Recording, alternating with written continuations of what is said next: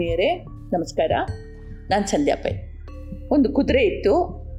ಭಾರಿ ಗಾತ್ರದ ಮಿರಿ ಮಿರಿ ಮಿಂಚುವ ಕಪ್ಪು ಮೈಯ ಪ್ರಮಾಣಬದ್ಧ ಅಂಗಾಂಗಗಳ ಭಾರೀ ಶಕ್ತಿಶಾಲಿ ಸುಂದರಾಂಗ ಕುದುರೆಯಾಗಿತ್ತು. ಒಮ್ಮೆ ನೋಡಿದವರು ಒಂದು ಕ್ಷಣ ನಿಂತು ಮತ್ತೊಮ್ಮೆ ನೋಡುವ ಹಾಗಿತ್ತು. ಹಾಗೆ ಅವರಿಂದ ಪ್ರಶಂಸೆಗಳ ಸುರಿಮಳೆಯಾಗ್ತಾ ಇತ್ತು. ಕೇಳಿದ ಕುದುರೆಯ ಎದೆ ಉಪ್ತಾ ಇತ್ತು. ತನ್ನ ಸೌಂದರ್ಯದ ಬಗ್ಗೆ ಹೆಮ್ಮೆ ಅನ್ನಿಸ್ತಿತ್ತು. ಒಂದು ದಿನ ಎಂದಿನಂತೆ ಕೇವಲ ಪ್ರಶಂಸೆ ಮಾತ್ರ ಬರಲಿಲ್ಲ.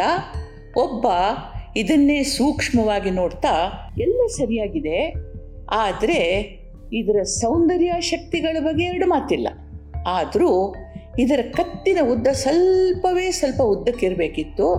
ಇದರ ಕಾಲುಗಳು ಒಂದಿಷ್ಟು ಗಿಡ್ಡ ಅನ್ನಿಸ್ತದೆ ಅಂದ. ಈ ಮಾತುಗಳು ಕುದುರೆಯ ಕಿವಿಗೆ ಬಿದ್ದದ್ದೇ ತಡ. ಅದಕ್ಕೆ ಭಾರೀ ಸಿಟ್ಟು ಬಂತು. ಮಾತುಗಳನ್ನು ಹೇಳಿದವನ ಬಗ್ಗೆ ಅಲ್ಲ, ತನ್ನನ್ನು ಸೃಷ್ಟಿಸಿದ ದೇವರ ಬಗ್ಗೆ ಸಿಟ್ಟು ಬಂತು. ಆಕಾಶದ ಕಡೆ ತಲೆ ಎತ್ತಿ, ಭಗವಂತ ಕೇಳ್ದಿಯಲ್ಲ ಮಂದೆ ನನ್ನ ಬಗ್ಗೆ ಎಂಥ ಮಾತು ಹೇಳ್ತಾರೆ ಅಂತ? ಒಂದೋ ನನ್ನ ರೂಪ ಸರಿ ಮಾಡು. ಇಲ್ಲ, ನನ್ನ ಪ್ರಾಣ ತಗೋ ಅಂತ ಹೇಳಿ ಕಣ್ಣೀರು ಹಾಕ್ತಾ ಭಗವಂತನ ಹತ್ರ ಮೊರೆ ಇಡ್ತು. ಭಗವಂತ ಇದರ ಮೂರ್ಖತನ ನೋಡಿ ಒಂದಿಷ್ಟು ಬುದ್ಧಿ ಹೇಳ್ದ. ಎಷ್ಟು ತಿಳಿಸಿ ಹೇಳಿದರೂ ಇದರ ಮೂರ್ಖತನ ಸರಿಯಾಗಲೇ ಇಲ್ಲ. ತನ್ನ ಕತ್ತನ್ನು ಇನ್ನಷ್ಟು ಉದ್ದ ಮಾಡಬೇಕು, ಕಾಲುಗಳನ್ನು ಮತ್ತಷ್ಟು ಸಣ್ಣದು ಮಾಡಬೇಕು ಅಂತ ಪಟ್ಟಿ ಹಿಡಿತು ಕಡೆಗೆ ಭಗವಂತ, ಅಸ್ತು, ಹಾಗೆ ಆಗಲಿ ಅಂದುಬಿಟ್ಟ ಕುದುರೆಯ ಆನಂದಕ್ಕೆ ಪಾರವೇ ಇರಲಿಲ್ಲ. ಭಾರಿ ಗರ್ವದಿಂದ ತಲೆ ಎತ್ತಿ ಹೇಷಾರವ ಮಾಡ್ತು. ಒಂದು ಅಧ್ಯಾಯ ಮುಗೀತು. ಆದರೆ ಕಥೆ ಇನ್ನೊಂದು ಅಧ್ಯಾಯಕ್ಕೆ ಹೋಗ್ತದೆ. ಇಷ್ಟರವರೆಗೆ ಇದ್ರ ಚಂದ ಕಂಡು ಮೆಚ್ಚುತ್ತಾ ಇದ್ದವರು ಈಗ ಮೂಗು ಮುರಿಲಿಕ್ಕೆ ಶುರು ಮಾಡಿದರು. ಛೀ, ಎಂಥ ಕುರುಪಿ ಜಿರಾಫೆಯ ಹಾಗೆ ಉದ್ದ ಕತ್ತು, ಕತ್ತಿನ ಮೇಲಿಷ್ಟು ಜೊಂಪೆ ಕೂದಲು, ಕೈಕಾಲು ಕಡ್ಡಿ ಎಂದರು. ಮತ್ತೆ ಕುದುರೆ ಭಗವಂತನನ್ನು ಕರೀತು. ಮತ್ತೆ ಭಗವಂತ ಇದರ ರೂಪ ಬದಲಾಯಿಸಿದ. ಹಲೋ ಬಾರಿ ಹೀಗಾದ ನಂತರ ಭಗವಂತ ಅಂದ, ಪ್ರತಿಯೊಂದು ಜೀವಿಯನ್ನು ನಾನು ಒಂದು ಗುರಿಯೊಂದಿಗೆ ಸೃಷ್ಟಿಸ್ತೀನಿ. ಅದಕ್ಕೆ ಅನುಗುಣವಾಗಿ, ಯೋಗ್ಯವಾಗಿ ಅದರ ರೂಪ ಇರ್ತದೆ. ನೀನು ಮನುಷ್ಯರಂತೆ ವರ್ತಿಸಲು ಶುರು ಮಾಡಿದೆಯಾ? ಬೇರೆ ಬೇರೆ ಕೆಲಸಕ್ಕೆ ಯೋಗ್ಯವಾಗಿರುವ ನಿನ್ನ ಬುದ್ಧಿಮತ್ತೆ ರೂಪದ ಗುಣಾವಗುಣಗಳ ತುಲನೆ ಬದಲಾವಣೆಗೆ ವ್ಯರ್ಥ ಮಾಡ್ತಾ ಇದೆಯಾ? ಯೋಚಿಸು ಅಂದ. ಕುದುರೆ ಬುದ್ಧಿ ಬಂತು. ಅಲ್ಲಿಗೆ ಈ ಕಥೆ ಮುಗೀತದೆ. ಆದರೆ ಒಂದು ಪ್ರಶ್ನೆ ಉಳಿತದೆ.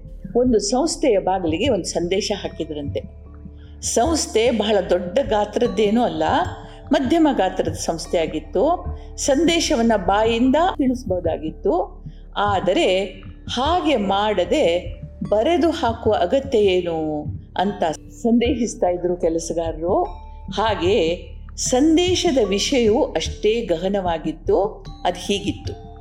ಇಷ್ಟು ಕಾಲವು ನಮ್ಮ ಸಂಸ್ಥೆಯ ಅಭಿವೃದ್ಧಿಗೆ ಹಿನ್ನಡೆಯಾಗಿರುತ್ತಿದ್ದ ವ್ಯಕ್ತಿ ವಿಷಯ ಮೃತ್ಯುವಶವಾಗಿದೆ ನಾಳೆ ಅದರ ಅಂತ್ಯ ಸಂಸ್ಕಾರ ನಡೀತದೆ. ಪ್ರತಿಯೊಬ್ಬರೂ ದಯವಿಟ್ಟು ಈ ಕಾರ್ಯಕ್ರಮದಲ್ಲಿ ಭಾಗವಹಿಸತಕ್ಕದ್ದು ಸ್ಥಳ, ಸಂಸ್ಥೆಯ ಹೊರಾಂಗಣ. ಆವತ್ತು ಎಲ್ಲರ ಮಾತಿನ ವಿಷಯವೂ ಒಂದೇ ಆಗಿತ್ತು. ಸತ್ತವನ್ಯಾರು ತಮ್ಮೊಳಗಂತೂ ಯಾರೂ ಸಾಯಲಿಲ್ಲ. ಎಲ್ಲರೂ ಇಲ್ಲೇ ಇದ್ದೇವೆ. ಇರಲಿ, ಒಂದು ವೇಳೆ ಸತ್ತಿದ್ರೂ ಸಂಸ್ಕಾರ ಅವರವರ ಮನೇಲಿ ನಡೀತದೆ ಹೊರತು ಇಲ್ಯಾಕೆ ನಡೀತದೆ? ಹೀಗೆಲ್ಲ ಯೋಚಿಸ್ತಾ ಮಾತಾಡ್ತಾ ಅಂದು ಕಳಿತು ಮಾನ್ಯ ದಿನ ಸಂಸ್ಥೆ ಹೆಬ್ಬಾಗಿಲಿನಲ್ಲಿ ಅವ್ರಿಗೊಂದು ಆಶ್ಚರ್ಯ ಕಾದಿತ್ತು. ಬಾಗಿಲಿಗೆ ಬೆನ್ನು ಹಾಕಿ ದೊಡ್ಡದೊಂದು ಶವಪೆಟ್ಟಿಗೆಯನ್ನು ಇಡಲಾಗಿತ್ತು. ಪೆಟ್ಟಿಗೆಯೊಳಗಿಂದು ದೊಡ್ಡ ಕನ್ನಡಿ ಇತ್ತು. ಸತ್ತ ದೇಹ ಪೆಟ್ಟಿಗೆಯೊಳಗೇ ಇರಬೇಕು.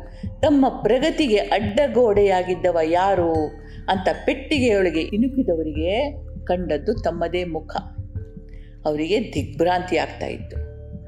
ಕನ್ನಡಿಗೆ ಎದುರಾಗಿ ಒಂದು ಸಂದೇಶ ಅಂಟಿಸಿದ್ರು, ಈ ಇಡೀ ಬ್ರಹ್ಮಾಂಡದಲ್ಲಿ ನಿನ್ನ ಪ್ರಗತಿಗೆ ಮಾರಕವಾಗಿರುವ ಏಕೈಕ ವ್ಯಕ್ತಿ ನೀನು. ನೀನು ಮಾತ್ರ ಈ ಮುಳ್ಳನ್ನು ಕಿತ್ತು ಹಾಕಬಲ್ಲೆ, ಈ ಜಗತ್ತನ್ನು ನೀನು ಕಾಣುವುದು ನಿನ್ನ ದೃಷ್ಟಿಕೋನದ ಮೂಲಕ. ಅದು ಬದಲಾಗಬೇಕಾದ್ರೆ ಹೆಚ್ಚು ಧನಾತ್ಮಕವಾಗಬೇಕಂತಾದರೆ ನೀನು ಮೊದಲು ಆ ದಿಸೆಯಲ್ಲಿ ಹೆಜ್ಜೆ ಇಡಬೇಕು. ಹಾಗಾಗಬೇಕು ಅಂತಾದರೆ ನೀನು ಬದಲಾಗಬೇಕು. ಅಹಂಕಾರ ಅಳಿಯದೆ ಈ ನಡೆಗೆ ಚಾಲನೆ ಸಿಗೋದಿಲ್ಲ ನಿನ್ನ ಬದುಕಿನ ರೂವಾರಿ ನೀನು ಮಾತ್ರ. ನಿನ್ನ ಬದುಕಿನ ಜವಾಬ್ದಾರಿ ಕೇವಲ ನಿನ್ನದು ಮಾತ್ರ ನಿನ್ನದು ಮಾತ್ರ. ಈ ಎರಡೂ ಕಥೆಗಳಲ್ಲಿ ಬಹಳ ಸಾಮ್ಯ ಇದೆ. ನಾವು ಕುದುರೆಯಂತೆ ನಮ್ಮತನದ ಬಗ್ಗೆ ನಮ್ಮ ಅಹಂಕಾರಗಳು, ನಮ್ಮ ಆಂತರ್ಯದ ಪ್ರಗತಿಗೆ ಮಾರಕ. ಅಂದರೆ ನಾವು ಕುದುರೆ ಹಾಗೆ ನಮ್ಮತನದ ಬಗ್ಗೆ ಈ ಅಹಂಕಾರಗಳಿದೆಯಲ್ಲ, ಅದು ನಮ್ಮ ಪ್ರಗತಿಗೆ ಮಾರಕ.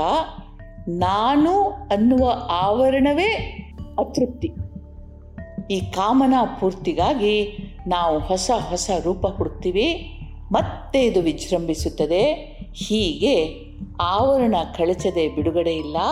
ಆದುದರಿಂದ ಇದನ್ನು ಗುರುತಿಸಿ, ಒಂದು ಪೆಟ್ಟಿಗೆ ಹಾಕಿ, ಅದನ್ನು ಹೂತು ಹಾಕಿದ್ವೋ, ಹೊಸ ಯುಗ ಶುರುವಾಗ್ತದೆ.